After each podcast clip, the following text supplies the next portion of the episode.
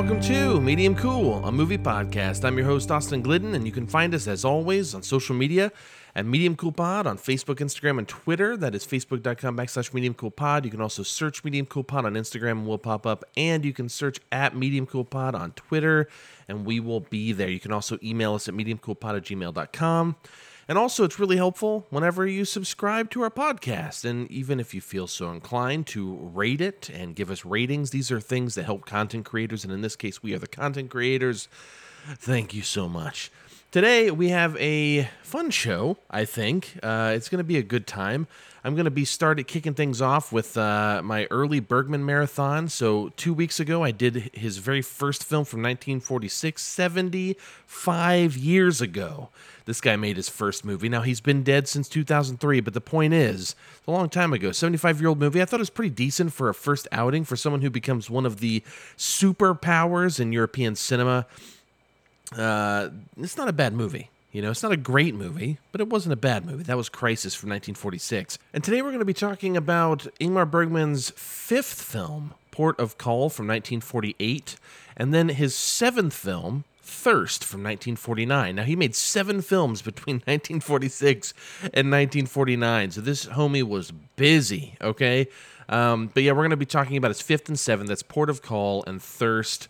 Uh, it'd be pretty interesting to be a little short little snippet thing that I'm going to do on those because there's honestly uh, just not enough time in these episodes for me to do a long deep dive into these. And quite frankly, I don't think the films really earn it that much, but they are worth kind of talking about real quick, especially when you're dealing with Bergman. Now, after Bergman, we're going to be celebrating the famous filmmaker, the uh, the former husband to French New Wave filmmaker Agnes Varda.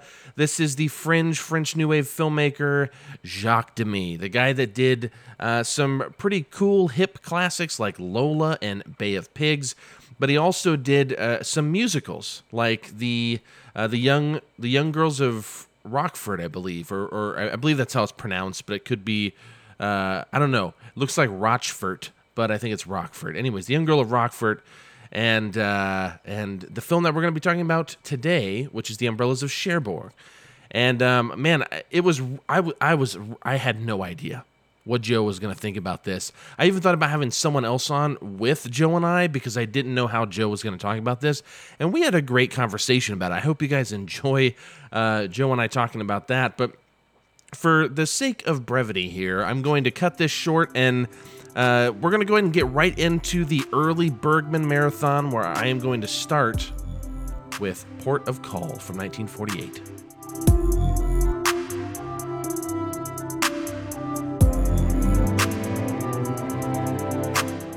All right, today we're going to talk about Bergman's fifth film, Port of Call, from 1948, written and directed by Ingmar Bergman, based on a novel by Ole Landsberg. Hopefully, I said that correctly. And the release date was October 11th, 1948. It follows Berit, a suicidal factory girl out of reformatory school. Reformatory schools were basically uh, like juvenile halls ran by nuns, essentially. And, uh, you know, she's anxious to escape her overbearing mother and falls in love with a sailor, Gosta, who struggles to forgive her past. The plot and the character development uh, center on the relationship between Berit and Gosta as she discloses her troubled past of family problems, of various affairs. She, you know, she exposes these to him, and he must deal with his own feelings and conflicts about the disclosure. And that's about it that pretty much sums up the film. We watched these people deal with their feelings, and I honestly thought it was pretty decent. Not even close to the masterpieces Bergman will, you know, later produce, but despite its shortcomings, it does some really interesting things. For example, Berit is actually a much deeper character than people might give her credit. She has a mother that doesn't listen to her pain, the pain she's in, and Berit is really suffering here. She attempts suicide at the very beginning of the film, and her mother just shrugs off these things like, you know, she's just being a teenager. You know, teenagers being teenagers. Berit clearly has a lot of trauma in her past, living through several traumatic affairs and uh, you know the reformatory schools where she struggled. She grew up, you know, with her parents fighting aggressively all the time, a mother that's neglectful and spiteful, and she's constantly bullied. And because of her choices in life, many of which she seems to regret. And she's constantly fearing abandonment and betrayal from those she gets even remotely close to. She cannot believe someone would accept such a person as her. So this is a character that feels very real feelings that I think a lot of people, you know, even to this day could relate to, you know, either by having lived similar experiences or knowing people who have. And this film tackles some serious issues, such as playing with the question of how strong is love and addressing abortion, classism. You know, it really deals with a lot of the blue collar workers. You know, there's definitely a neo realist vibe to this. And, uh, you know, it, it really just kind of covers the gamut with a lot of, of, of the kind of neo realist kind of aspects, but also dealing with relationships and also failed relationships whenever you deal with uh, um, you know, prior affairs but also the effects of growing up with a family that is kind of a conservative religious, you know, household. Now, it's no secret that Bergman was, you know, grew up with a father who was a clergyman and, you know, probably has some really strong feelings about religion. So I think we kind of get a little bit of that here. But though this is not a great film, I appreciate Ingmar Bergman's attempt here with Port of Call. Furthermore, there's also, you know, a black American actor with a speaking role that is not a servant. you know, in America at the time, that wasn't something we saw a lot of. And, you know, there's a scene with nudity, which is also very strange as an American who, in this era, you know, America censored anything and everything close to that for nearly two more decades. So it's pretty crazy what they got away with in Sweden. The camera work and overall vision is a billion times better than Crisis. Gunnar, I think it's Gunnar Fisher. I hope it's not Fischer. Gunnar Fisher is on uh, on board as cinematographer, and Port of Call is the start of his tenure with Bergman, as he would continue working with uh, with him consistently for the next twelve years. And uh, though Gunnar Fischer's you know, uh, cinematography is going to get a billion times better. As much as this is better than Crisis, it's going to be vastly more than that by the time we get to uh, Smiles of a Summer Night and, uh, you know, Wild Strawberries and The Seventh Seal. I mean, he did all of these movies with Bergman. Uh, but this is the first one, which is a really cool thing. And honestly, there are some really cool things that uh, Bergman and Gunnar pull off here visually. So when you see the film, I think you'll get what I'm talking about here. Port of Call is a fairly run of the mill melodrama. I wouldn't call it particularly special, with the exception of, you know, the few things I mentioned before, like, for example, abortion and classism, the way it deals with it. I mean, you know, not to mention the nudity or or any any of the very variety of other things that could be controversial in during the year of 1948.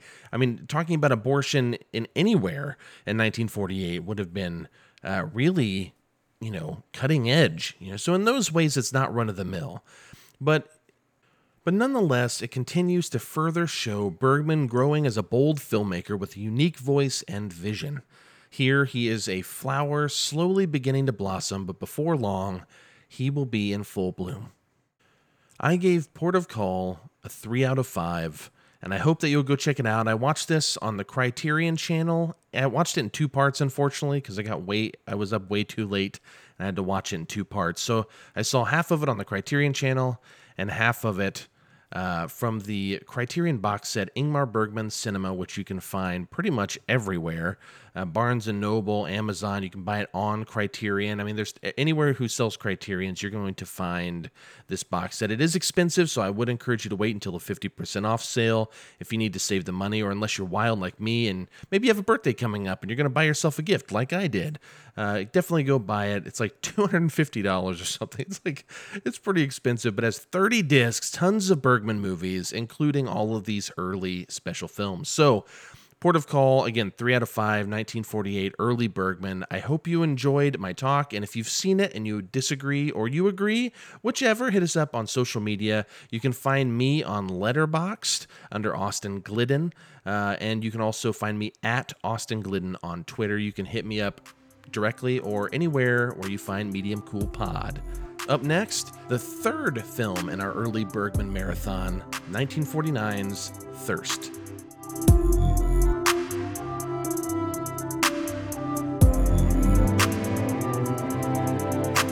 Moving on, we're going to be talking about Ingmar Bergman's seventh film and the number three film in our early Bergman marathon, Thirst from 1949. It's directed by Ingmar Bergman, but not written by. It was actually written by Herbert Gravinius. I hope I said that correctly. I'm probably butchering it and actually bet money on it. Anyways, Herbert Gravinius.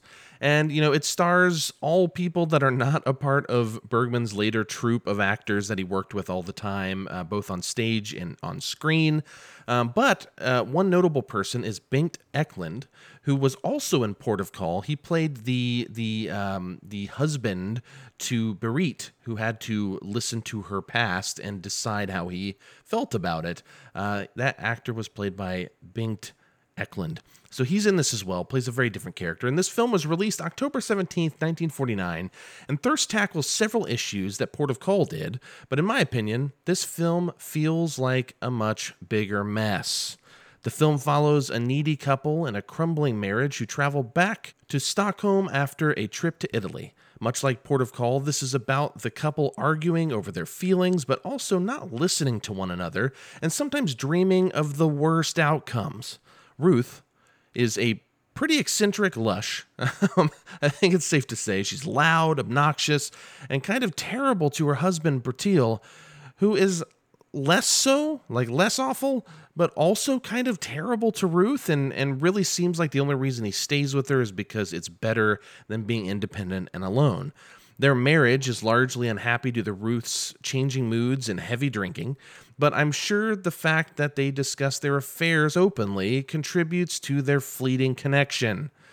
As I mentioned before, it tackles some of the, you know, interesting topics that Port of Call did and even some others, like, you know, disintegrating marriages, abortion, again, lesbianism, which would have been very controversial at the time as well, suicide, again, and uh, the crippling circumstances of post war Europe. All of those things are, you know, pretty, can be very powerful uh, areas to, to explore in cinema. But unfortunately, Thirst is convoluted and lacks the focus necessary to tell such a story and to effectively deal with such topics. Some of those subjects are, are tackled in a secondary story that ultimately seems pointless to me. Uh, Viola is a widow who spends most of the film resisting seductions from two different people her psychiatrist and a lesbian friend. This entire part of the story felt disjointed, irrelevant, and honestly kind of cruel.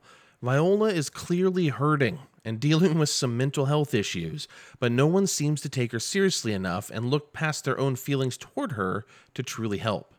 Thirst is the second Bergman outing with Gunnar Fischer as the cinematographer.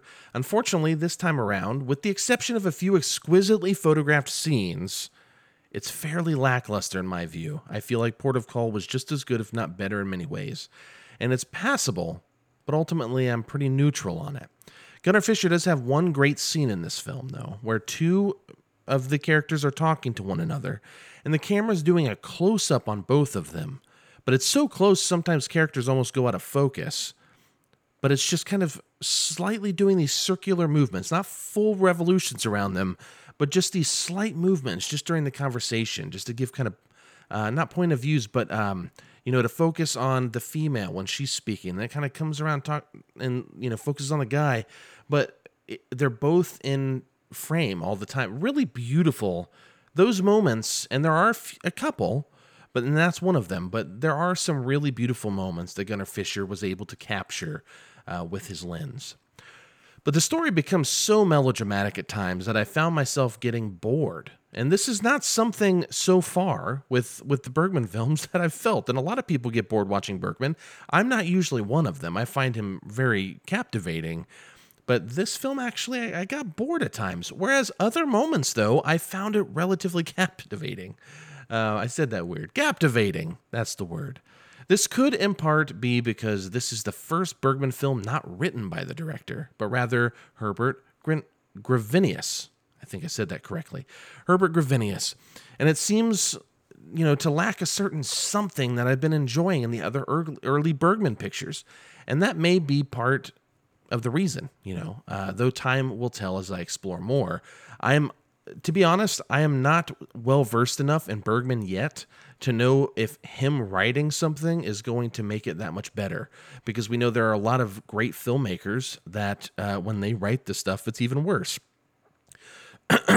George Lucas. Anyways, so, you know, a lot of times uh, it is better when you have other writers who are professionals. But in this case, coincidentally, I guess I've, I've really been enjoying the Bergman written and directed stuff. So sorry, Herbert, but I'm not that into you. I didn't hate Thirst by any means. Mostly just, you know, very neutral on the movie. It was a very neutral experience.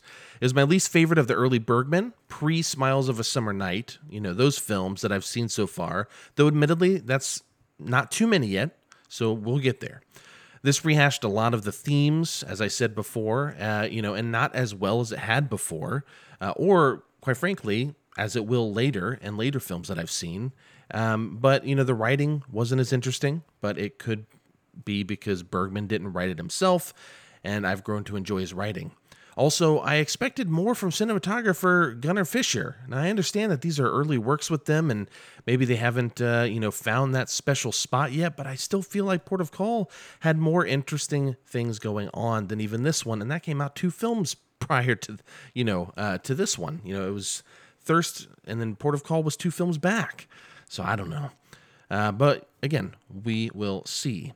I know that they will do incredible work uh, because they worked consistently with each other up until about 1960, photographing classics like Smiles of a Summer Night, The Seventh Seal, and Wild Strawberries. But here with Thirst, I found it underwhelming. I will say one thing though. There is a really cool scene, eh, pretty much the opening sequence, uh, where the there is a couple running through. In my mind, it's a grotto, but I don't think that is what it is. It's like this kind of wooded hill area, and they're running up it. and And the young lady says, "Aren't there snakes out here?" And the guy's like, "Well, yeah, of course, duh." You know, he's kind of being a dick. And then she's like, "Oh, I want to go back to the boat." And he's like, "There's snakes in the water too." And she's like really freaked out. And then he finds a snake and he gets it. And this is a real snake. Okay, and he grabs this snake and he's holding it by its tail. It's just like a little. It's not very big probably a garter a garter snake or whatever. I don't know snakes. The point is, it was it wasn't huge. And he takes it over to this ant hill and he just drops it on the ant hill, and then it cuts to the snake, and it shows him drop, and then it cuts back to the couple, and then it shows the snake again, and it's just covered in ants. Not completely where you can't see the snake, but it's very clear there are ants all over this thing. And I feel bad for the snake. It's the first time in my life I've ever felt bad for a snake, I think. Um, man, it, it's kind of an intense visual, and I actually really loved it because it reminds me. Uh, I mean, it is like way ahead of its time in terms of really disturbing imagery that I think of in like the 70s, 80s, and 90s, even to today. Um, but it's just a very, very short thing that almost reminded me of something like Lars von Trier's Antichrist. Like there's some incredibly disturbing imagery in that. Now, of course, this is not quite as graphic. This is not quite as intense. Um, but these few seconds where this is on the scene, I just kept thinking, man, did they like wash that snake off or something afterwards? Because I can't imagine them just like murdering this thing with ants. But, anyways, it was a really wild scene. Um, overall, like I said, Thirst was not great. I gave it a two and a half out of five because it wasn't worthless by any means. It just was not really my cup of tea overall. I was very neutral on it. Didn't dislike it, but I also didn't really like it. Two and a half out of five. And uh, that is Bergman's Thirst from 1949. If you've seen it and agree or disagree, as I said before with Port of Call, please hit me up or hit us up at Medium Cool Pod on Instagram, Facebook, and Twitter. Hit me up on Twitter at Austin Glidden, or you can find me on Letterboxd as well to keep track of my diary of movies as I watch and rate things and give little blurbs about them. Uh, you know, you can find me Austin Glidden on Letterboxd.com. Stay tuned. I'm going to be talking to Joe here soon about Jacques Demy's The Umbrellas of Cherbourg as we celebrate posthumously the great Jacques Demy. Happy birthday to him. His birthday was June 5th, so that was last Saturday. And hopefully, we will do it justice as we discuss the umbrellas of Cherbourg. Let's go.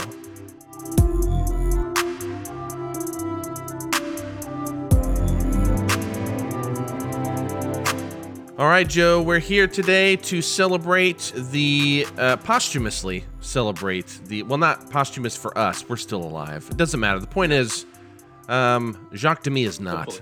But his birthday was on June 5th, 1931, which means that last Saturday was his 90th birthday. And unfortunately, he died October 27, 1990. But we are going to celebrate his art today by discussing The Umbrellas of Cherbourg from 1964, again, written and directed by Jacques Demy. Uh, notable to mention that the music was by Michel Legrand, who is, I mean, I don't think there's a moment where there's not music in this movie. I feel like he is another part of the cast. So Michel Legrand needs to be mentioned because it's great. Uh, stars Catherine Deneuve, Nino Castelnuovo, and Anne Vernon.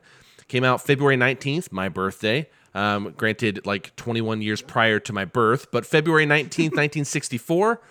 And it brought in $7.6 million, which I'm not surprised with a movie like this uh, at that time in that place. Excuse me. Uh, I couldn't find a, a, budget anywhere, but it doesn't really matter. The uh, this simple romantic tragedy begins in 1957, where Guy, or Guy, as they say, a 20 year old French auto mechanic, has fallen in love with 17 year old Genevieve, or Genevieve, uh, an employee in her widowed mother's chic but financially embattled umbrella shop. On the evening before Guy is to leave for a two-year tour in combat or of combat in Algeria, he and Genevieve make love. She becomes pregnant and must choose between waiting for Guy's return or accepting an offer of marriage from a wealthy diamond merchant. Now, bear with me, Joe, because I have yeah. quite a bit to say here. The film is doing much more than this, though. Though that is the plot, the colors of the set decoration, costume design, and how they blend with the perfectly cast group of actors takes the stage front and center. Not only did the Umbrellas of Cherbourg help catapult Catherine Deneuve to stardom, but it also brought with it a lasting style all its own. In filming The Umbrellas of Cherbourg, director Jacques Demy opted to sacrifice print longevity for vibrant color.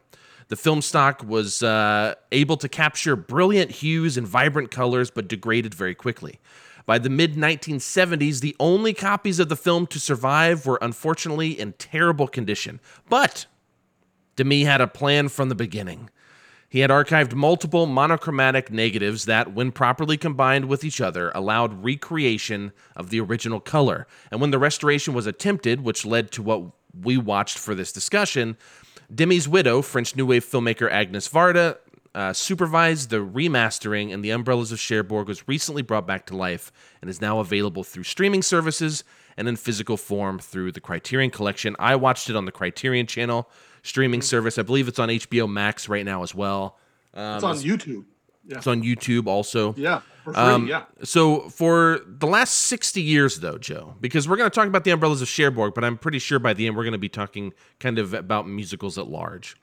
Sure. And for the last sixty years, people have been trying to do something different with musicals. But how do you make musicals different, Joe? Who knows? Right. Bob Fosse did a good job in the '70s by trying to add reality and edge to musicals like Cabaret and all that jazz, as well as others. Lars von Trier in the year 2000 made something unique with Dancer in the Dark, which also has Catherine Deneuve uh, in a supporting role. And Tom Hooper even tried in 2012 with Les Miserables when he tried to have the actors sing live rather than lip, lip sync to pre recorded yeah. music. There are tons of examples, but none of these films that I've mentioned so far have reached the point of the Umbrellas of Cherbourg in terms of how fresh it feels to me. There's something inextricably unique about Demy's work here, and I, I found it thrilling for that reason. And, you know, even if I like some of the titles I mentioned earlier more, but part of what makes the Umbrellas of Cherbourg so unique is that everything, every bit of dialogue, everything is sung down to the most trivial and mundane lines. Yeah. How are you? I'm doing well. You. It's like that shit. You know what I mean? Yeah. Yeah. So it's it's it's it's it's something some folks will have to overcome. I think. I think for some people it could give them a hang up. And I admit it was it was weird off and on for the first 20 minutes uh, or so of the film, which is it's only about 90 minutes or so long. Um, but uh, it was until we got to the first brilliant moment between Guy and Genevieve when the musical motif that happens whenever they're on the screen together. This tragic motif brings forth an emotional flood.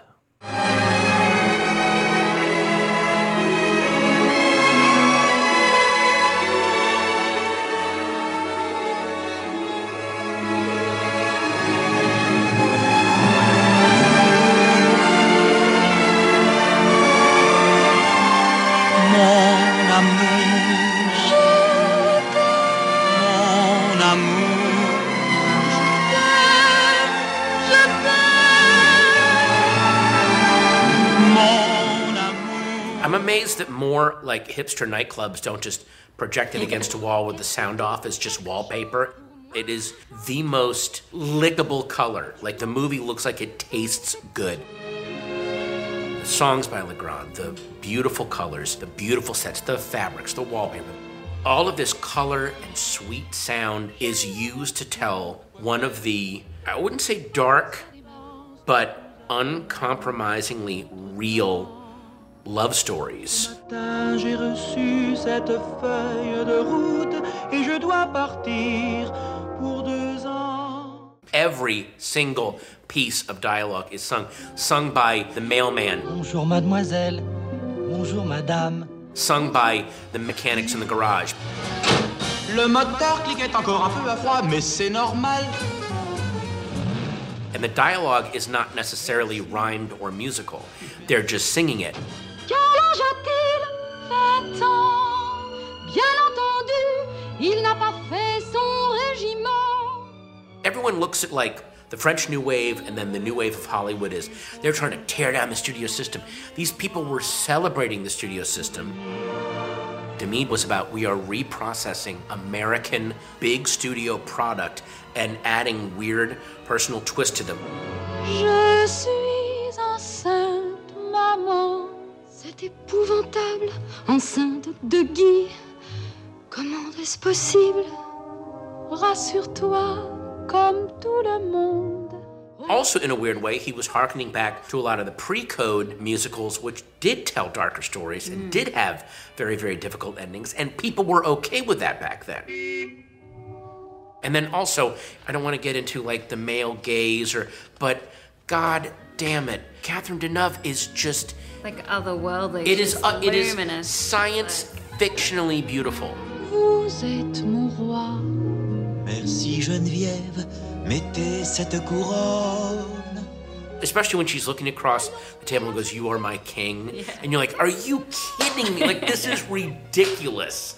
It's one of those moments where a director got an actress, or I would even argue like Paul Newman in Cool Hand Luke, mm-hmm. an actor is there and they are at this animal physical prime and it's been caught on film. It doesn't happen all the time, but when it does, just appreciate the cosmic luck that that happened. It would not be illogical if that movie came out and then she did a bunch of horrible movies after because no one knew what to do with her. I could see her derailing a film because you're like, she's so. Why isn't everyone in this movie just like stopping and going, "Let me get my, let me throw my wedding ring in the ocean. just, please, let's just get married right now." Like it, that, that's what the movie would be. If she's just so ridiculously beautiful, you almost start laughing. That was uh, Patton Oswalt's introduction to the Umbrellas of Cherbourg, created by the Criterion Collection. You can go find that on YouTube by searching uh, Patton Oswalt and the Umbrellas of Cherbourg. It'll pop up, I promise. So, Joe. Yes. Was this a hard film for you to accept, or did you find yourself falling into the unique experiment with ease? Where are you on this, Joe? I, you know, I, I really liked this. Um, th- this is not my usual kind of movie. Uh, particularly, you know, I've I've said to more than one person in my life that I generally find movies where people are walking around singing to be irritating. Um, and for the most part, that's true. You know, for the most part, you know, when I'm if I'm watching a movie, I'm like, I don't necessarily want people to just break into song, outside of say a Disney movie, where you know a Disney animated movie, even most of the time. Um, but and and so this one, of course, would be kind of the the extreme of that. Where, as you said, they're literally singing everything they say. Every mundane no, thing. Yeah, there is not a there's not a single line of unsung dialogue in this in this movie.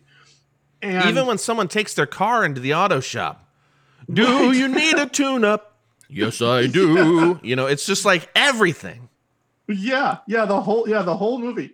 Um, yeah, they're they're like having dinner, they're singing to each other you know they're going to the bathroom they're singing to i don't think there was a bathroom scene uh, but but you get the point uh, and and i thought this was i thought it was pretty fantastic um, I, as you said the the colors are just insane in this movie that if you you just look at this is just the movie where and, and this got me from the very beginning. The very the opening credits is an overhead shot of of a like a, a sidewalk or something, it's right? And so great. It's so good, and people are just walking by with their different colored umbrellas, and they're walking in different patterns and different, you know, and they're coming from different sides of the screen, and it's just just enchanting, just the from the very beginning. And Michel Legrand's so, music from the opening moment is this kind yes. of grand, very old school American American musical type, like very, very kind of uh, orchestral and big.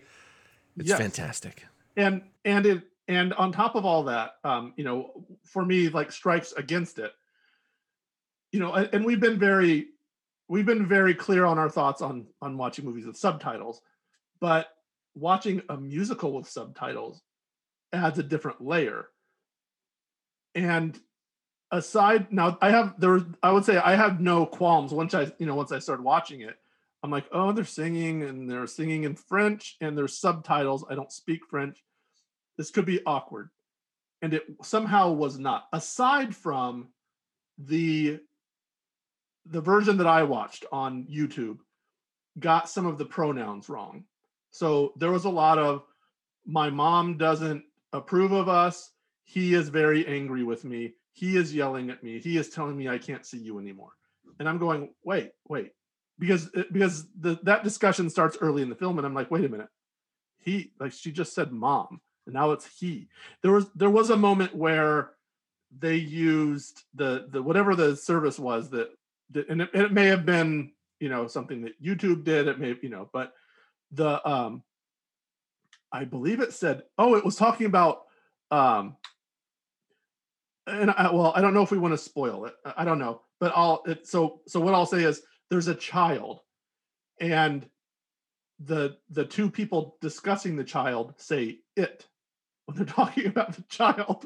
What's wrong with know, that, Joe? No, I'm just kidding. Right, right. I know. I'm just like this child has an actual gender. You know, I, I mean, in, in, you know that's uh, this is obviously 1964 before our our um, preferred pronouns you know was a thing. Um, you know, it, it just it struck me as odd that, especially in the context of the scene, that they're saying, "Oh, do you want to see it?" oh, I know what you're talking about now. Yeah, I have to say yeah. this though. Joe. Uh-huh. I think this is a you problem for watching it on YouTube. this is a because yeah, I'll tell you well, this right now, they were perfect on mine. Good, Very, that's that's good to know. So, and this restoration watch- is incredible. If you want, yeah, now I, I again, I'm fortunate enough to have the Criterion channel. I get it. Like mm-hmm. I got the Criterion version. You know the uh-huh. the just the cream of the crop.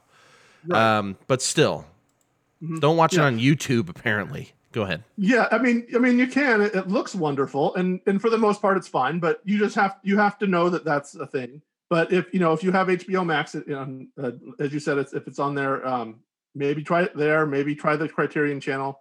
Um, go buy it if you want. Um, but it's, I mean, it's it's pretty terrific. You know, it's it's a it's a relatively, especially in in modern terms, it's a simple story.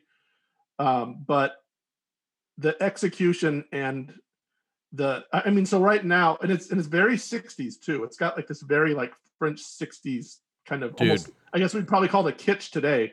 But um, but for example, I'm I'm looking at a frame now that I think it's from the trailer, um, where it's it's uh, Genevieve and, and her mother, and the mother is like wearing a brown fur coat, and uh, Genevieve is wearing like this little cardigan with a gray dress, and in the background is pink and green wallpaper with vertical stripes, like you know, there's like vertical. Um, I see the picture you're looking at. Yeah. Yeah, and then behind Genevieve is like this, almost like faux leopard print. It's like blue and pink and kind of uh, against the sky blue background, and it's it's just. I mean, that's t- very typical of this movie. Just explosions of color, uh, the the rooms are just i mean i wouldn't say the rooms look wonderful all the time i mean uh, you know if i'm like in an apartment and i'm going these walls are awful i mean blue. no one wants to live in this world i mean i think people might think right. they want to because it's so cool looking in the movie but i think yeah. i think there are because i have to cut in real quick there are a couple of things to keep in mind. This is in 1964. We're still in the heart of the French New Wave. Now, Jacques Demy is not a major player here. His wife, or at least who would become his wife, I can't remember if they were married yet or not, but Agnes Varda was. She was a pretty big player in the French New Wave, but he was kind of a minor fringe character in, in this whole thing. And so, uh, but it's still a part of the cinematic culture of France. I mean, even if you're Absolutely. watching movies uh, by people who are not considered in uh, the French New Wave, you know, uh, yeah. these people still kind of have like a vibe. And and I'm also a fan of like, you know, '60s French pop and stuff. You know, like like that kind of music. So even like the way they sing and stuff. You know, some people. I mean, this isn't singing in the. Or this isn't. um What's the one with Nazis? Sound of Music. Thank you, Jesus. Yeah. And I had "Singing in the Rain" in my head, couldn't get it out. Anyways, but yeah, it's like this isn't the Sound of Music or Mary Poppins or something. You know what I mean? Like yeah. these people sing a very specific way. It's not that they sing poorly, but they're singing in a different language. So you have different cadences. You know, and there's like very different ways of singing, different ways of using words, and different voices, like uh, like throat movement and all kinds of stuff. It, when you sing, you pick up on these things, and so it's like. Uh, but I love like French music so it was like normal to me, but I could see some people thinking that's weird. But dude, yeah, uh, like this has this is such a 60s French thing. Like I mean just so I don't know if it could be more. Every I mean down to every single detail of the clothing, the way their hair is, the way they talk yeah. to one another. It's like watching because Demy was like obsessed with American musicals. He loved like old American musicals prior to this film, and he wanted to take that to he wanted to bring that to France. But what's interesting is in attempting to do that, he makes something completely different. You know what I mean? Like, you know, it's it's almost like it's like it's like um it's like so Sergio or so Akira Kurosawa is influenced by John Ford and he makes these movies like Yojimbo. Yojimbo is like a samurai western. It influences Sergio Leone to make Fistful of Dollars. He mm-hmm. makes that movie.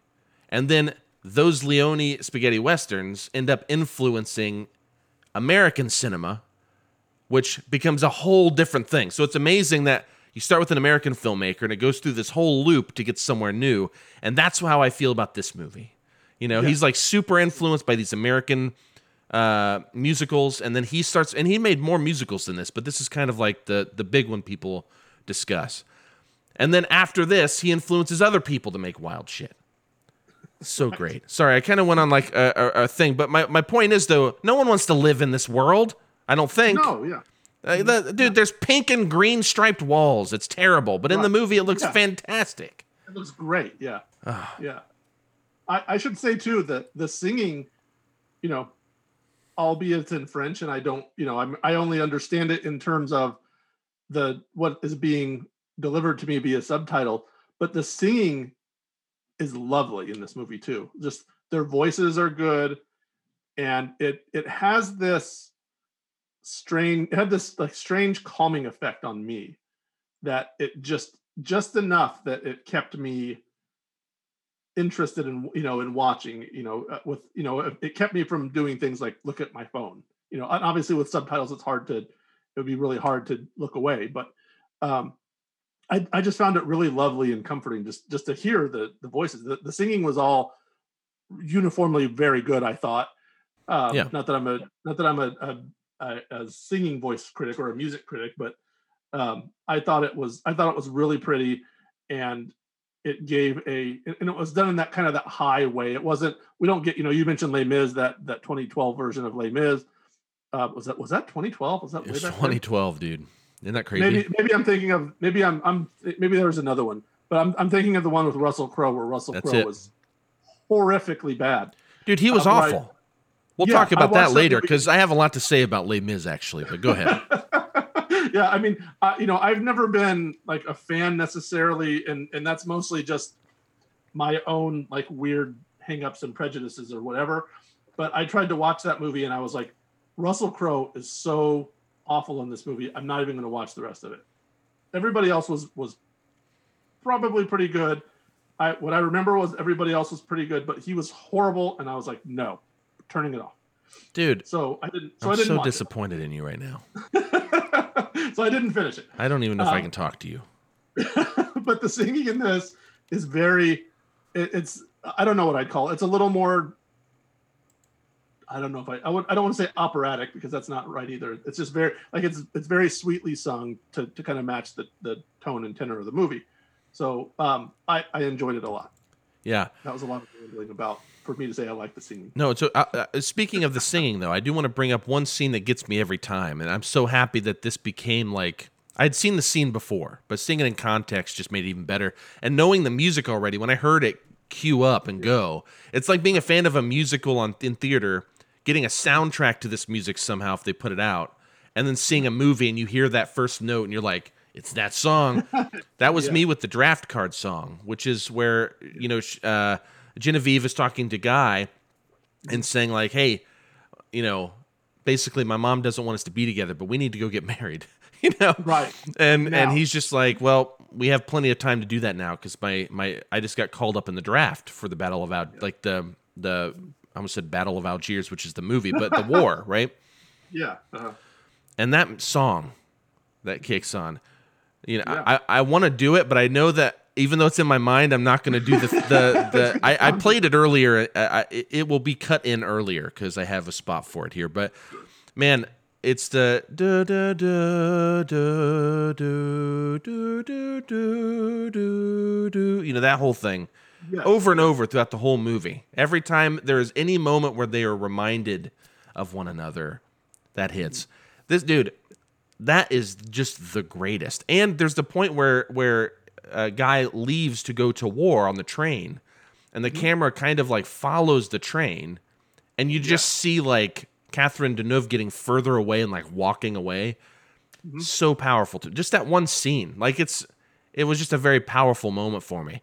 I, I thought those were really, really great. And kind of tying into what you're saying, I I'm not I don't dislike any genre entirely. Mm-hmm. Like I there's always something that I can at least Absolutely. appreciate or enjoy. Like I'm not one to just be like I don't like musicals because that's not true. Sure. I like musicals at least a few at the very least from every era. Oh, yeah. Like there's not Absolutely. one that I don't.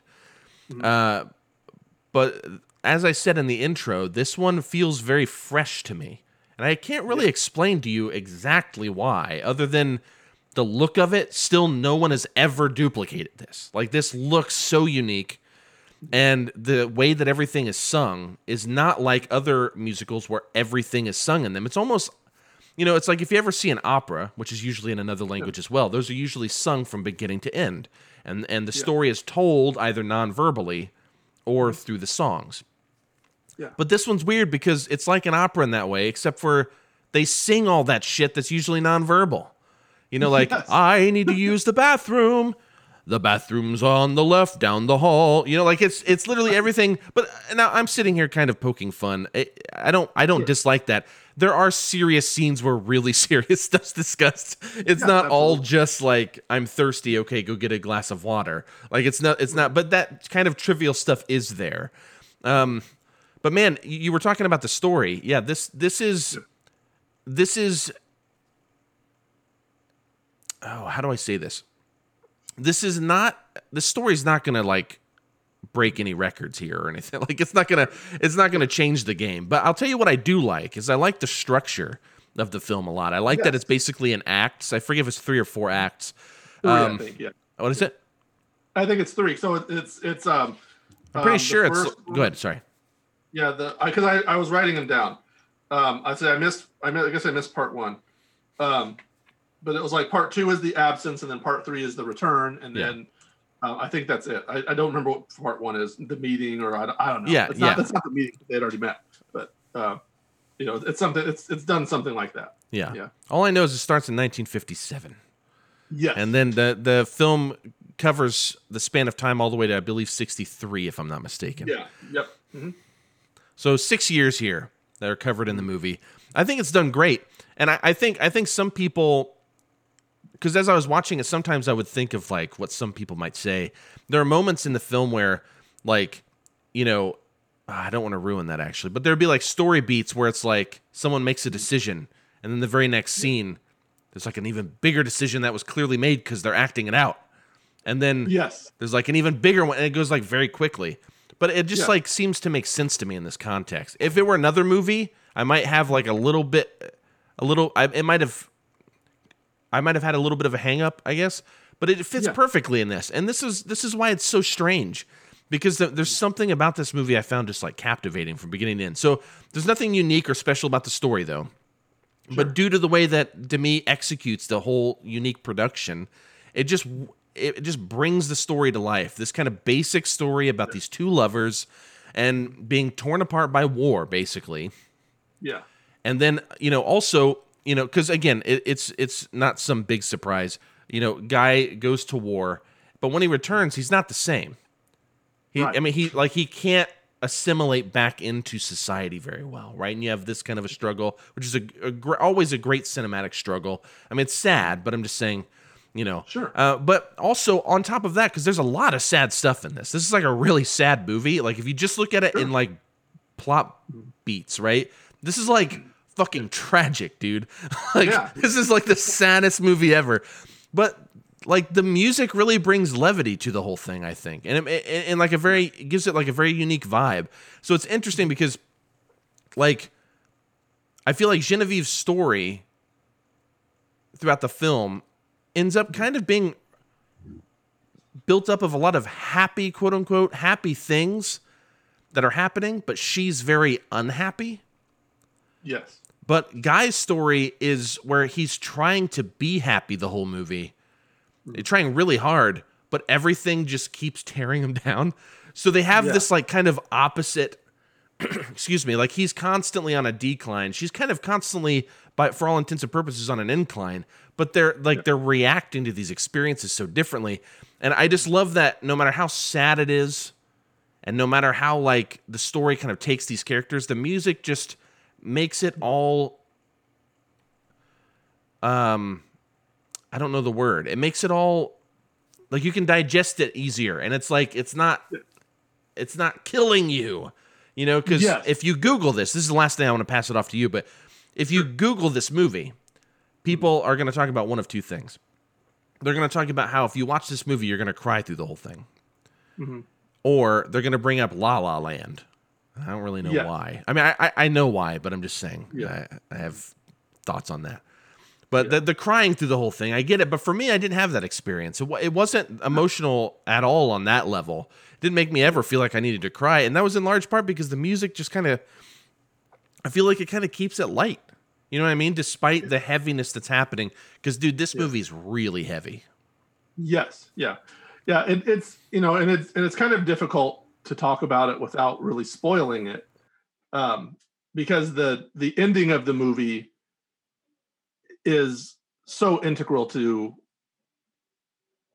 you know in, in this case to really breaking it down i guess it's it's such a it's such an important thing is the resolution of of their relationship right? You know the the the choice of you know whether she's going to marry the rich guy or she's going to you know stay with with Guy or she's going to or he's going to come back and it's not going to be the same. Or you know there's just some but the the actual resolution is you know there's again it's hard to say. I'll, I'll say it like this. It, to me it was a very it felt very mature at the end. It, it didn't feel like this flighty you know romance thing that that most movies do.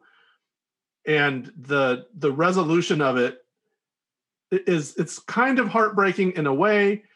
And there's there are a couple of developments right at the very end that that really like grabbed a hold of me. And i was like wow that's really it really seems I- would almost even say shitty and cold and terrible. But then i i think about it you think about it for just a moment and you go no that really makes sense because this.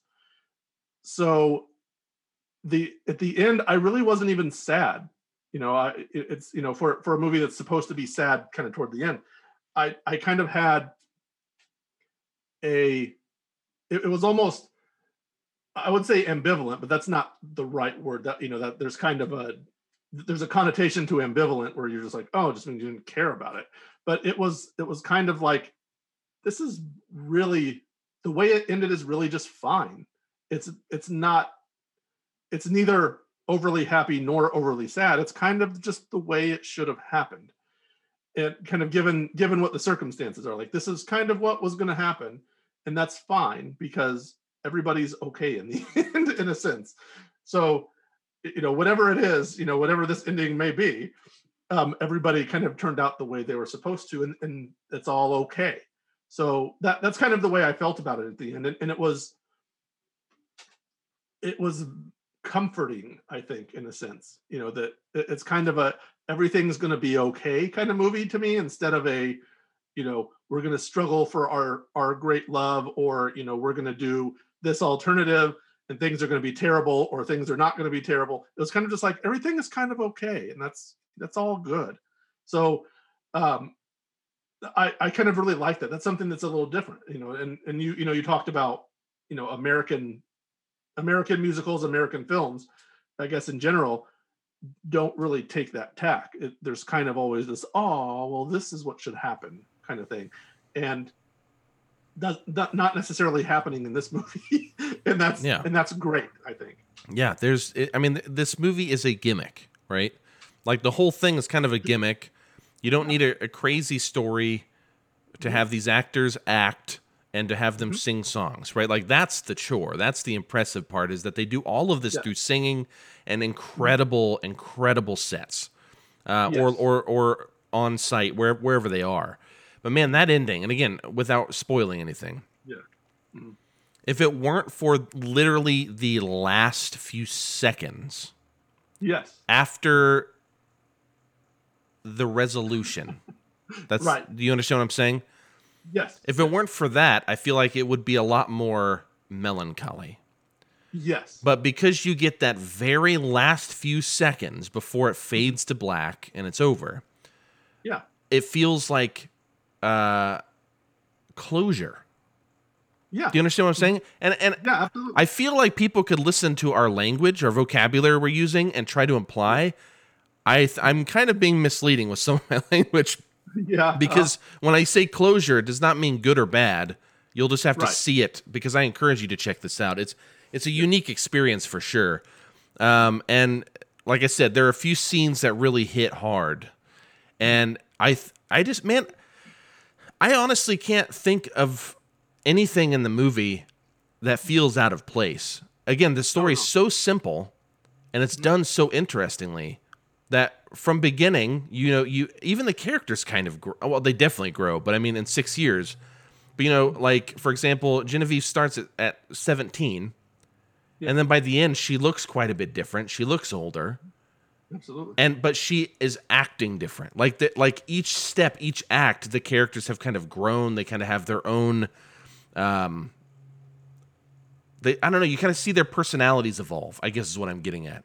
And I just like really love that too. It's just a little subtle thing. It's not a huge aspect that people would point out maybe or something but i was very very aware of it as i'm watching it it just felt like these characters were growing and and, in some cases for the from the characters perspective they aren't really growing in a good way like they're upset about the thing or you know what whatever the situation is but man this it, again, if I were to play by play this and give beats to this, it would sound like the most tragic movie ever made. I feel like, because man, yeah. people die, like relationships fall apart, people are in relationships and they're unhappy, and you know mm-hmm. uh, they can't fit into society. Like there's all this stuff, and I think the film it's less interested in tackling those issues but because especially with time like now it's mm-hmm. 2021 we understand a lot of these issues so we can kind of project onto those and it just makes a lot of sense. You know what yeah. i mean? And it may like i feel like i can feel those characters and i know what they're doing. I loved this movie. Yeah. Yeah. It was great. I, I, don't, I don't yeah. even i don't even know what else to say. It's just fantastic. People should check this out. yeah i know. But, I, I kind of i was almost felt like i was like man we haven't even been talking about it this long but um, it, yeah, but that's that's kind of what this movie is is is that kind of thing. Uh, you know, I do want to say this. I loved at the beginning, um, and th- this is kind of a character beat, I guess, for uh, Genevieve's mom. Yeah. When when you know she, uh, you know Genevieve reveals finally at one point. So she has lied to her mom to go be with with Guy, and yeah you know, and they're together and they're, you know, and she even says that, well, I lied and said that I was going with my friend. And she looked at me funny because she knows that she hates the theater. I told her I was going to the theater with her. and but she just kind of bought it. And then later on, she um, she confesses to her, and she and of course her mom gets angry and is like, "You, you know, you lied to me, and you're not even you're not even you're confessing it so freely, like you're not even ashamed." And she's kind of like, "I'm not." But then then she forbids her. She's like, "You're you're too young. You can't get married." I, and I forbid you from seeing him again. Yeah. And then you know, then Roland comes. Roland uh, is the the rich man, Roland Cassard, Yeah. um, played by Marc Michel, Yeah. and he comes in and he's a he's a so they they have as you said financial problems with the shop and they have to pay what is it like eighty thousand francs or something, Yeah. and and she's going to sell her jewelry. She's going to sell her pearl necklace, and um, she doesn't want to, but the the man she takes it to says, "Oh, I can't give you. I can only give you."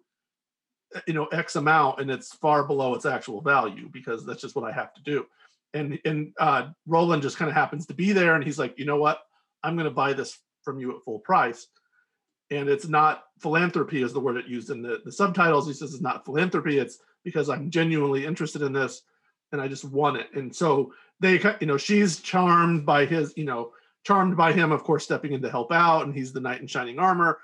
Uh, and then they end up like having dinner and and suddenly now genevieve you got to marry this guy. He's rich and he'll take care of you and he's handsome and young and and Yeah. this is this minutes after she's like had this long discussion with her about how she's not ready to be married and have children and she's too young and and she has all this other stuff to do and now it's like no no no marry this guy because he's rich Yeah. It was this this guy this uh uh what's his name? Uh Cassard, that's right. Uh Roland Cassard, this guy, this this uh diamond dealer whatever he is or Yeah. whatever his role is. Mhm. Uh this takes place over a few months though. I will I will Yeah. give him that cuz he leaves a lot sure. and then he comes back in. But they have only met like twice or something. like, Yes. At least And- at and what we see.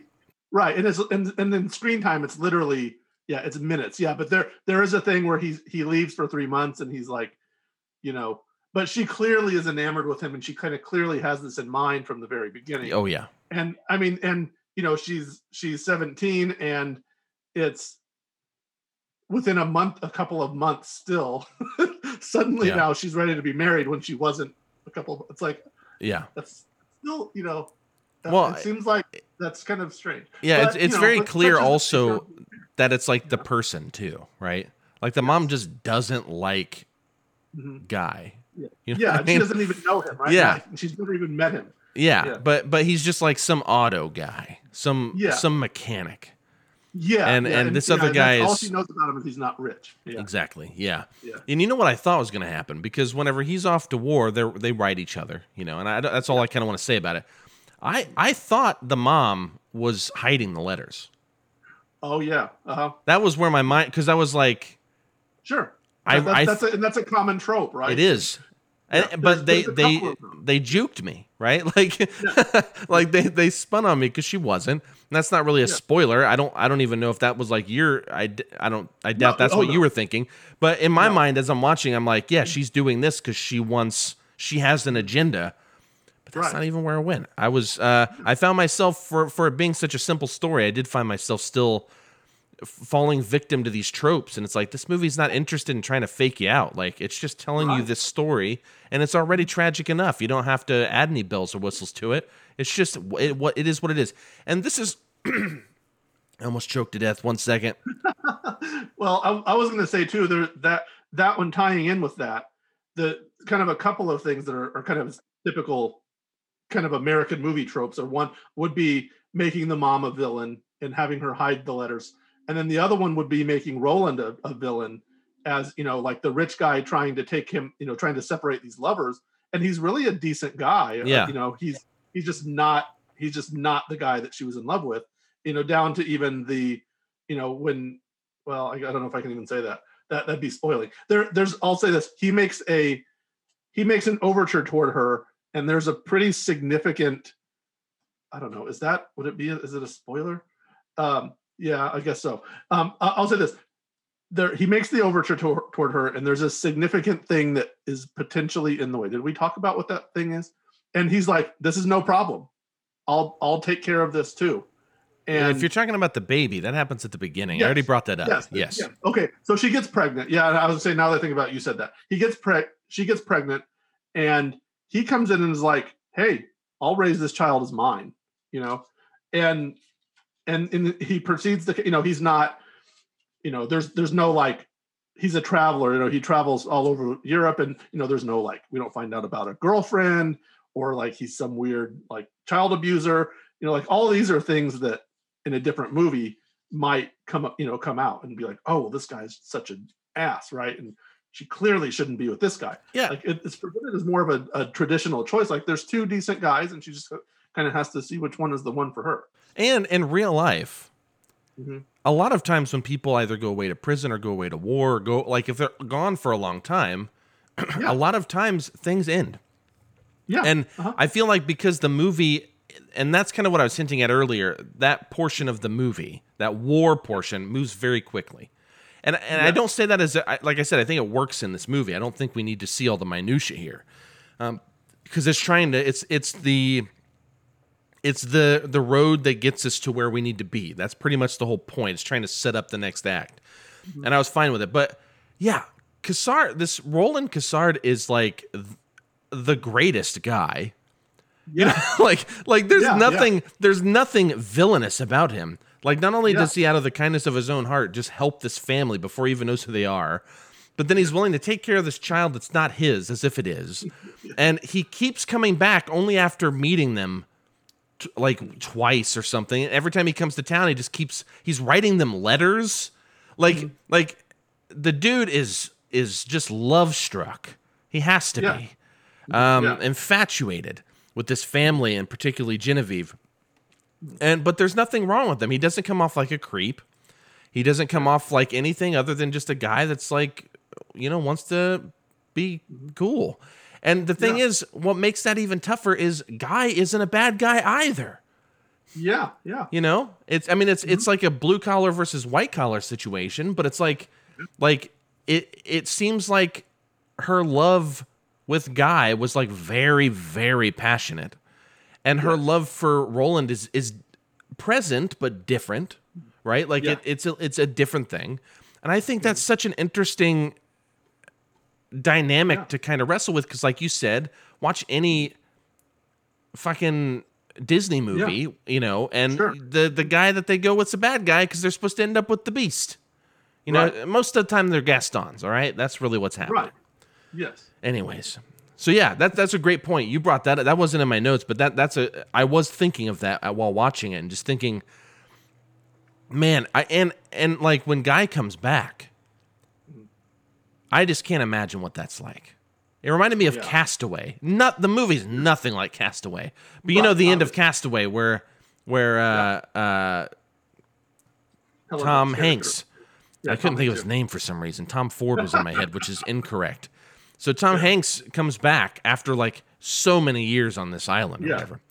And just thinking like I had the same kind of thought process with that where it's like what do you do in that situation when you come back because this person thinks you're dead. I mean uh, right. uh, not not to imply that Genevieve thought that guy was dead. I'm not saying that. I'm talking about Castaway right. though. Like what would you do if you're if you were a spouse, your spouse leaves, they say this person's dead and you move on with your life only to find out this person's not. How do yes. you like you don't do you just divorce the person that you were just right. you just married that you're married to now because this person yeah. like how do you juggle this thing? That is so right. complex. And like I'm watching this movie and on a, to a lesser extent because of course the Castaway thing I mean that's a huge hit. But sure. This one it's like man, guy has this sick what is it his aunt I think. Yes. Has a sick uh-huh. aunt. Yeah. Yeah. And has this, you know, young lady looking after her. Mm-hmm. And he can't find Genevieve anywhere. Finds out that she's yeah. left. Mm-hmm. Ah, man, I just can't imagine what it would be like to not only not feel like you fit into the world anymore because of this war that you've experienced, but coming yeah. back and everything you knew is gone. Right. Yeah. Literally, yeah. the well, landscape and- of the place is changing. Like the umbrella store has uh, that that storefront, that specific storefront at least, has been yeah. changed, right? So it looks different even. Mm-hmm. It's crazy. What were we gonna say? Yeah, yeah. Well, I was gonna say that those, you know, that that's a good parallel because there's there's a lot of you know, you at least you you know in this movie you're imagining it more than you see it because you don't see Guy, you know, out you know being a, a soldier. You don't see him out in the battlefield or you know out being you know you know doing his service because he you know he disappears and then you know it transitions to the next part. This is this is Genevieve's story, you know, more than his. So you, that's you know you we stay with her during the time that he's gone. But um, you know, in Castaway, kind of taking that you know what what you said a, a step further you know helen hunt's character and i don't remember her name now off the top of my head but she's the thing that keeps him going right? He has the pocket watch with her picture in it and you know that's what kind of keep the the thought of getting back to her is what keeps him alive in a sense. And you can imagine that being the same thing with Guy during this movie that you know he's he's sitting there you know in a foxhole somewhere or you know in a in a tent somewhere and he's just thinking you know i'm going to get back to to my beloved one day and then we're going to be married and this is what and then he gets there and you know the the reality is completely different the, the reality is he's been gone for for you know x number of years yeah. two or three years or you know whatever it was and and um you know now you know people in that time have to kind of move on and do and go off and do the things they do and and there's and especially in those days it's you know, for you know, from Genevieve's standpoint, he could have been he could have died at any moment. He could die any day. He could have been dead for weeks before she would even find out, you know. And that's a very real possibility. So that's that's a a significant kind of stressor to a relationship. Yeah. So that and that's and that's certainly, you know, that kind of flies in the face of the the standards I think of that time are that, you know, well, the woman is going to wait for him for the man while he gallantly goes off to war and I think the reality is that for most people, that's not what would really happen. And that's not, you know, and, and again, that's not a you, you can't you can't hammer that and be like, oh my God, she's she's so terrible. She wouldn't, you know, went off to some other guy while her while her boyfriend, while her beloved is off fighting for his country. It's like, I mean, the reality is he's gone. And, and the reality is she's fucking 17. Yes. And she's very young. And then yeah, and there's you know she has a life to live you know even while you know he does. And i i think that's i think there's that's a little bit of a more a more mature kind of outlook on the world than than just the strictly romantic notion of you know well they're going to wait forever for each other. It's like no no no. Yeah yeah that's a very romantic notion. And i want to say this before we jump into just musicals at large which we can call back to this at any time. Sure. but like you know having been in long distance relationships before i mean like all the way across the country yeah. communication is key if you're not communicating and talking regularly Absolutely. and having a schedule together to keep in contact it's not going to mm-hmm. work no no they are not great at communicating here okay yeah. yeah. like this is actually a big plot point in the movie that you can mm-hmm. see how it unfolds but genevieve and guy are not great at communicating quite frankly yeah. though it does seem tragic because you see them so in love at the beginning. Yeah. And then whenever they're separated, you know, they're just tormented by this thing, mm-hmm. by being separated. But then you see things like I don't blame her. Yeah. For no. like wondering what Guy's doing, you know, because yeah. but then at the same time, Guy is f- fighting a war. Yeah, you know, yeah, yeah, like he could write a letter, but man, like, what is the situation there? We don't know. That's kind of the whole right. point. Like, we don't know what where he is or what he's going through. It's just a tricky situation. And, and it's these complexities. You know, I could see someone saying, like, well, why, why don't you think like this when you watch MCU movies? Why don't you fill in some of the blanks? You know what I mean? Why do you criticize it so much? Yeah, that's a little different. Because it's not my fucking job in those movies. Right. All right. Yeah. It's lazy writing, in my opinion. But this, this, these things we're talking about are not specific or uh, specifically uh, or intrinsically tied to the main plot. But these are yeah. additional things you can think of to fill in context. And even yeah. if I didn't think of these things, they don't have to be here for the movie to make sense. And yeah. so, uh, but I do, I do love the little complexities that your brain can kind of go to and be like, man, what is it like for guy? Because as you said, the the first act is the two of them. Mm-hmm. The second act is 100% Genevieve, and the third act is largely Guy. I mean, he they, it, the movie then switches to Guy, and it's yeah. the whole movie's pretty much at that point from his perspective. Yeah. Yeah. Man, what a tragic movie! I want to I want to move on a little bit. Again, we can keep talking about this movie, uh, but I, I want to move on just a, a little bit to to lead ourselves uh, to the end here, and we're not in a rush yet. We have time, but we, you and I have never really talked about musicals, and even leading up to this, I asked you, you know, if you were interested in doing this. You're like, yeah, I want, I want to do this. Yeah. But we haven't talked about musicals at large, and I'd like to take just a moment to have a general conversation tying yeah. into this. What's your history with musicals, and and and where do they generally sit with you? With the with the the unspoken thing being i understand that you will never say like i don't like musicals. I know what that means because that's a stupid generalization. Of course there are musicals yeah. like the umbrellas of cherbourg that you've enjoyed. But just generally though you know no judgment yeah. where do you sit with musicals? Yeah. They they you know if if if i'm breaking things down by genre you know they're probably lower the like the lower third or so you know depending on how many genres you have for for me personally. I don't I don't seek them out most of the time. Um, anytime there's a new musical coming out, I'm not rushing to see. I didn't go see Cats, you know, for example, when it came out.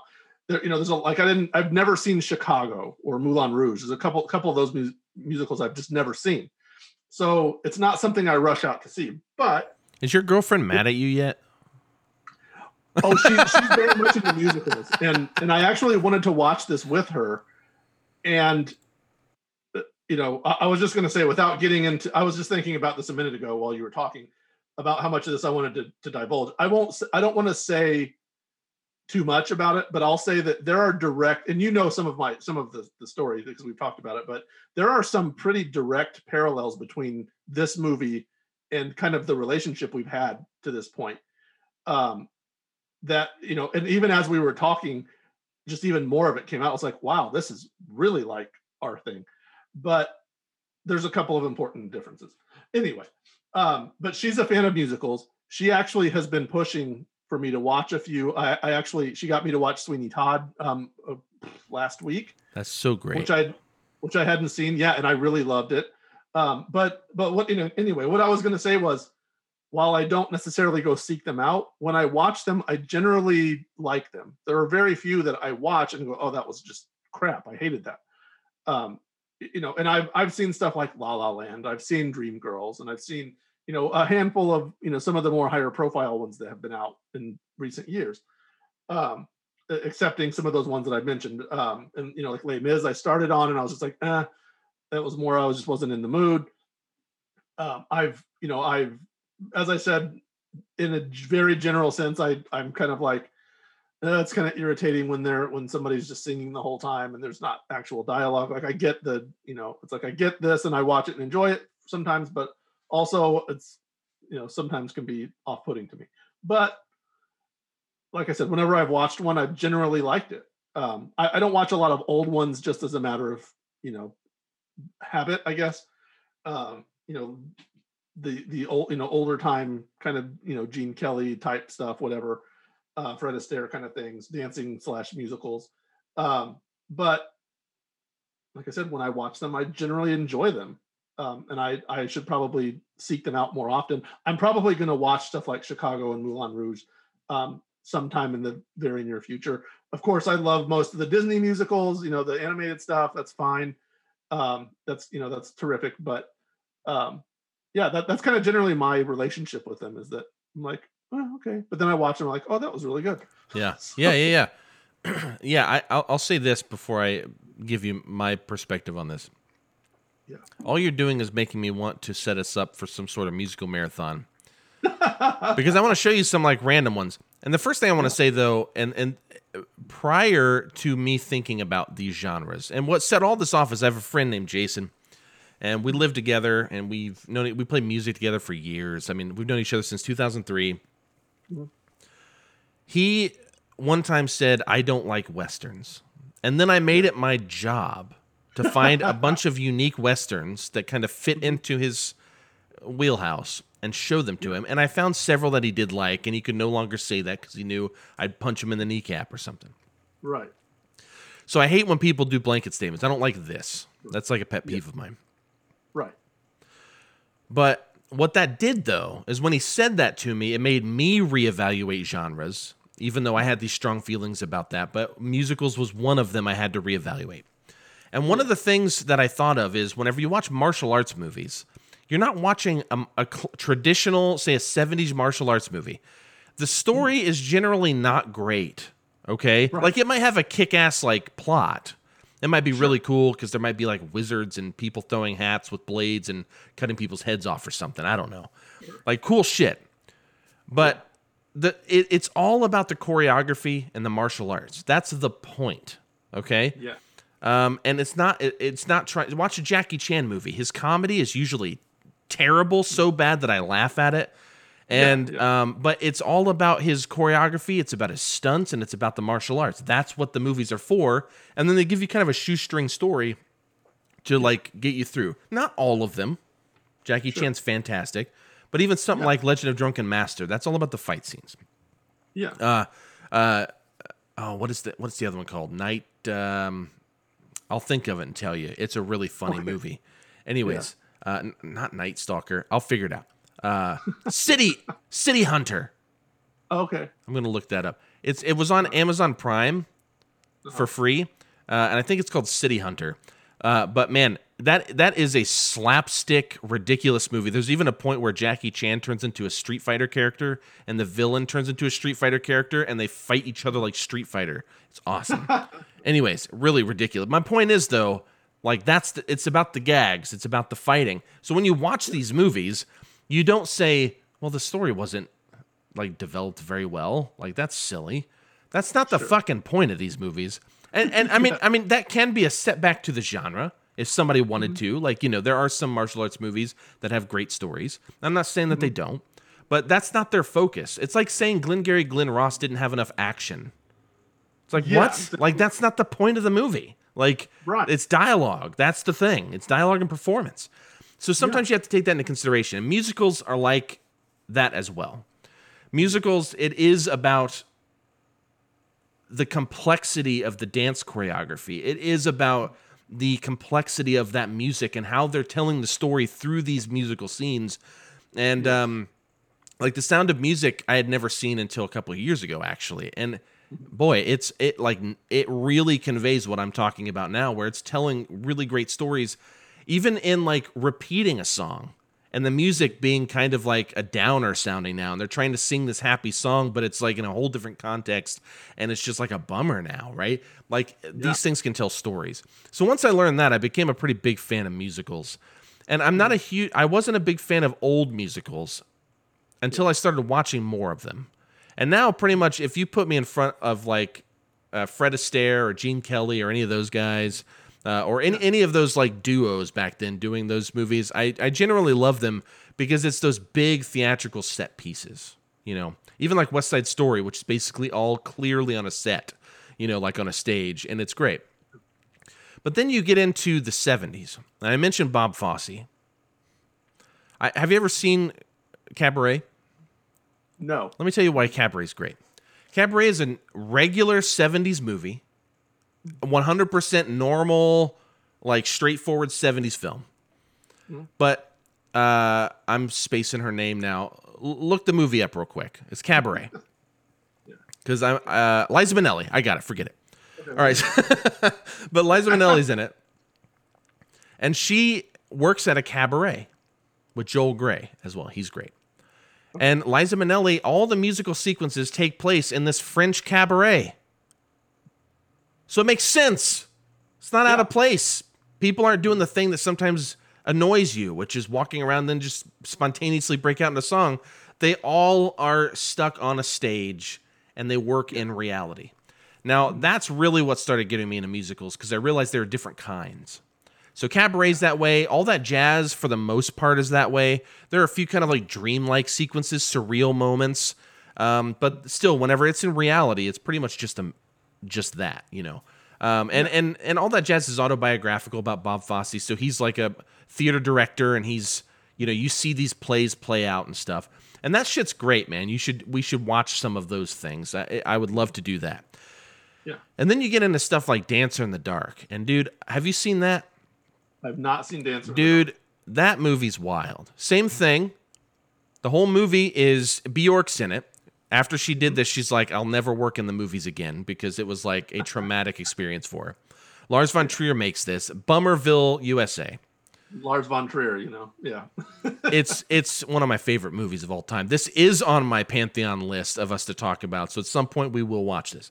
Now here's the thing. here's the thing with Dancer in the Dark. Everyone's real voices are used. Some people fucking suck at singing. Okay, uh-huh. but like it's kind of the point, right? Like it's these people's real voice. Catherine Deneuve is much older, but yeah. from Umbrellas of Cherbourg, she's actually in this as well. She plays Bjork's friend. Mm-hmm. All Bjork's going blind. That's the whole point of the movie. And her son, it's a hereditary thing. And if he doesn't get this operation, he will also go blind. So she's doing everything she can, working extra hours, doing multiple jobs to try to save money to yeah. uh, give her kid keep his sight, help him keep his sight. But because she's going blind, she often like will start to daydream because she's tired, she's working a lot. She starts to daydream, and these daydreams are where these musical sequences happen. And they even okay. look different. Like they don't even look like the rest of the movie.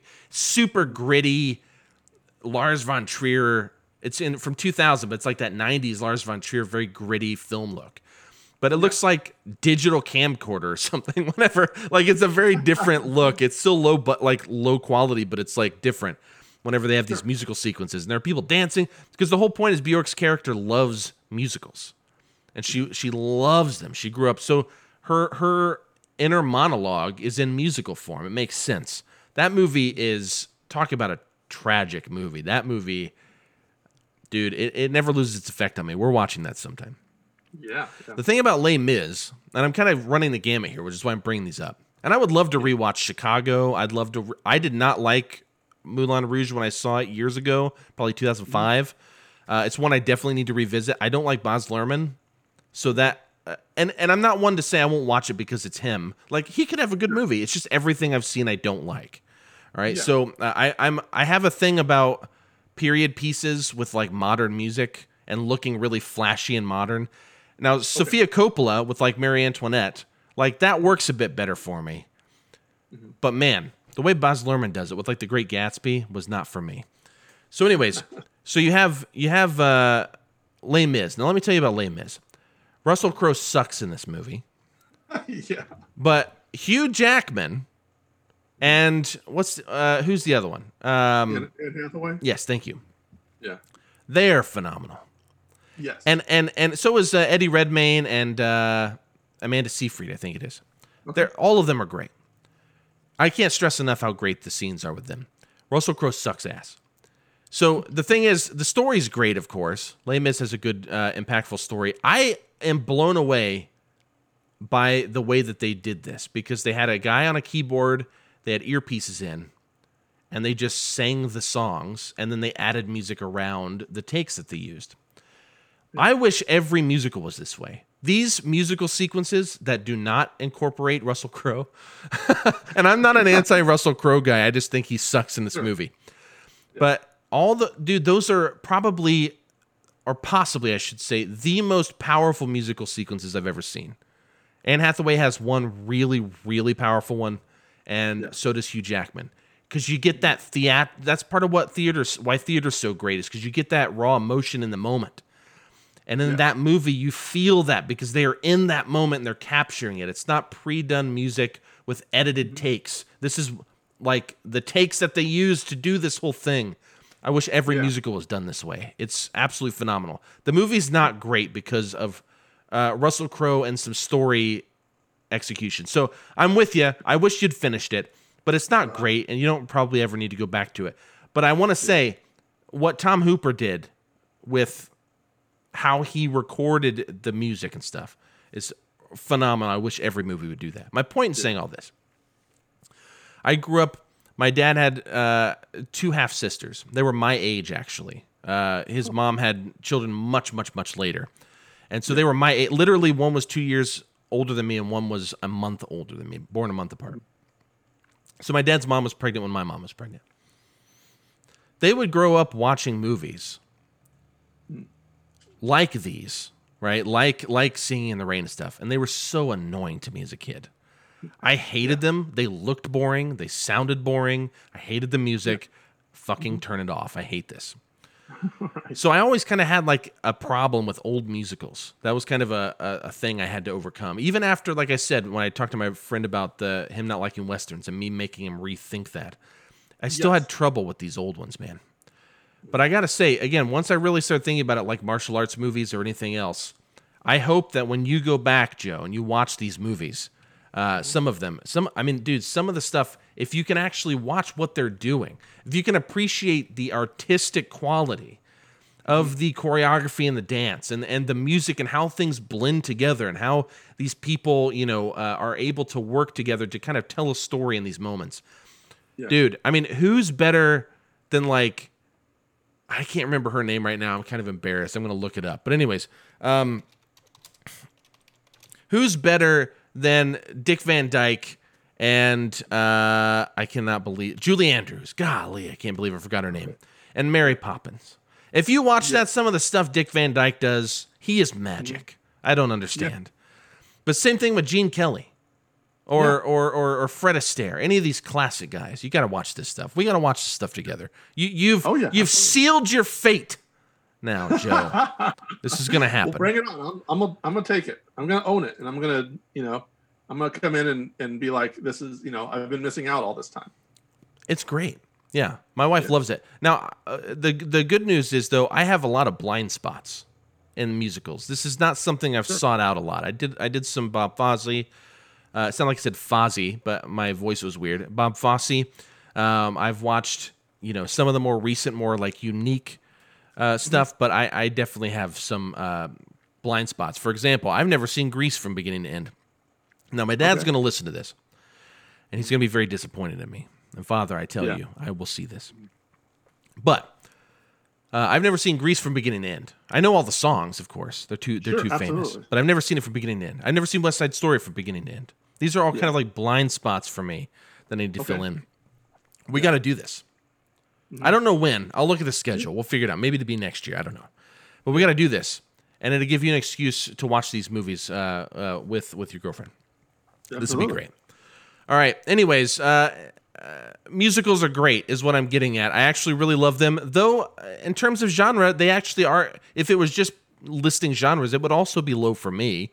Uh, but yeah. I, I, still really love love musicals, especially when they're they're done particularly well um, yeah. and they can impress me in some way. And and the Umbrellas of Cherbourg definitely impressed me. Uh, and yeah. like I said, Michel Legrand's music is kind of incredible. Catherine Deneuve and uh, Nino Castelnuovo, it's a difficult name for me to say, but Castelnuovo are, are fantastic as uh, Genevieve and Guy, or Guy, as they say. Um, man, I just I love this movie, and and I'm looking forward to watching more musicals with you. I think this will be I think this will be like a test you know. Yes. And yeah. and I, I talked with Matthew Sosi yesterday. Uh, go check out Film Sociology, and uh, and he loves the Umbrellas of Cherbourg. He was telling me yeah. all about it yesterday. He's like, man, when you talk about that, I can't wait for you to see this because I watched this last night, like late at night. Yeah. Um, but anyways, mm-hmm. I don't know what else to say, Joe. Do you have anything else to say? I, yeah, I'm. Um, yeah, I, I agree with you. I, I think it's I think it's a good movie. Um, I think it's a, a, tremendous movie, and I think that yeah, this this will be one of the you know one of the things for me, as you said, you know, with your blind spots. This is one of the things that I have as well, and and some of those I've done intentionally, uh, you know, or you know, allowed to not happen. Um, I have I have seen stuff like Grease. Um, um, you know, there's one. I hesitate. God, I already up. don't even want to hear what you have to say, but the look that just I, came on your face. I know. I hesitate to bring it up. Are you gonna um, brag again? No, no. Well, I don't know. no, that's not what it is. So, okay, so The Greatest Showman. Okay, I've never um, seen this I movie. My, I took my kids to see it, and we all loved it. Um, now, I have to say, I have major problems with them portraying P.T. Barnum as a great humanitarian and a great like a civil rights champion, which is what they did, which by all accounts is virtually the opposite of who he really was as a person. But if you want to look at it as if you can if you can hold your nose and look at it as a myth, maybe them trying to correct maybe they should have just changed the guy's name and been yeah. like, you know, this is this is BG Farnham and he's not that guy. he was actually a good person who actually was looking to, you know, because in, of course in the great, I mean, the music in the Greatest Showman is fantastic, and they, you know, they make him, uh, you know, he becomes the the circus, you know, the circus magnate, you know, whatever you want to call him, and he's, but he has this in the movie, he has this fondness for his um, performers that you know both the animals and the humans you know the the bearded lady and the you know the people who are considered freaks you know by the you know he he brings them in and gives them a place and and they love him and all this you know when i guess the the actual story is that he was very abusive and was not you know he was not you know the nice guy they make him out to be in this film so you know i have to go i have to you know give that as a caveat but if they, you know, if, if you just go, okay, well, we know this, let's just watch it as a musical. I love the music. There's, a, you know, there's two or three songs that I just legitimately really like. Um, and and Pink actually sings a version of um, "A Million Dreams" from that movie that is fantastic. Um, and I love that song, even you know, like I said, given the problems of the movie.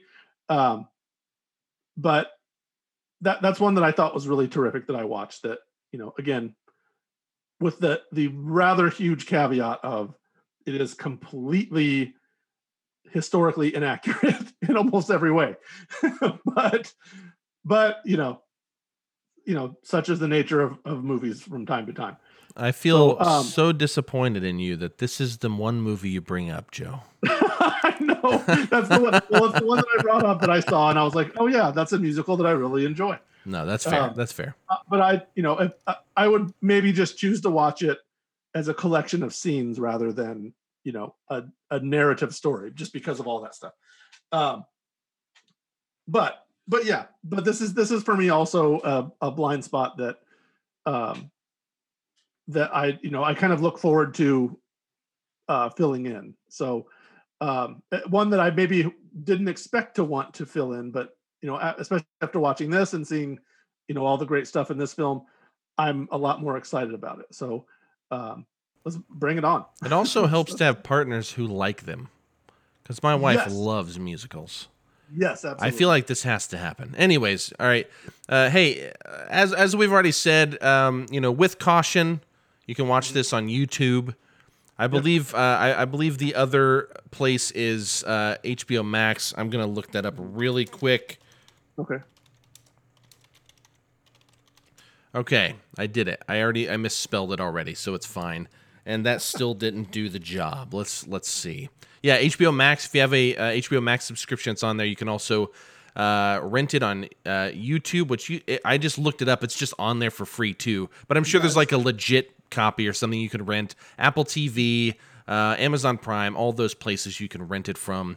Uh, and if you have the Criterion channel, if you're lucky like me, you can watch it for free and you can watch the Criterion version, which is absolutely gorgeous and has perfect subtitles.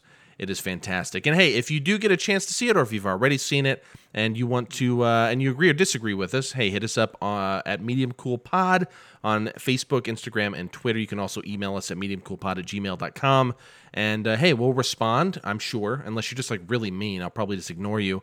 Um, but I mean, right. like, you know, at least give us your thoughts. We don't care. Do whatever you want. Yeah. It'd be fun. Yeah, don't be a troll. But otherwise, we'll talk to you. Joe, last week I chastised you. I know. Because you didn't have a quip. I got nothing. I got nothing for this one. What do I have for this? I got nothing. Well, you're lucky because I have something else to say. Good. Next week, because I haven't I haven't foreshadowed this. Joe does not know what we're doing next week. That's why I'm telling him right now. This is your punishment. Oh. All right. Next week, it was listener's choice. The poll uh, basically ended today. I don't think it's going to change at this point. Uh, next week is the 2014 film Calvary. It's okay. the new. It's the newest of the 3 mm-hmm. and because uh, there were three choices: 13 Assassins from 2011, which is the one I was kind of secretly hoping for. Yeah. But all of them were so good, I just thought it'd be better to have a listener's choice. 13 Assassins from 2011, Calvary from 2014, or Thief from 1981, the Michael Mann movie, which is also phenomenal.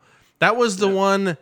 I feel like Calvary was the one I wanted least, but I love them all so much it doesn't matter. Yeah. It Doesn't matter. The point is, Calvary's phenomenal. It was my favorite film of 2014. I shouldn't be outing this, I guess, but I guess it is a part of my favorites pantheon, so it is expected that I would like this. Uh, but we'll see what Joe thinks. Uh, so next week we're going to be talking about Calvary. So Joe, pencil it in. And when you pencil it into your schedule, put in parentheses, I need a quip for the end of the episode. Give me a quip. All right. Well, thanks, Joe. All right.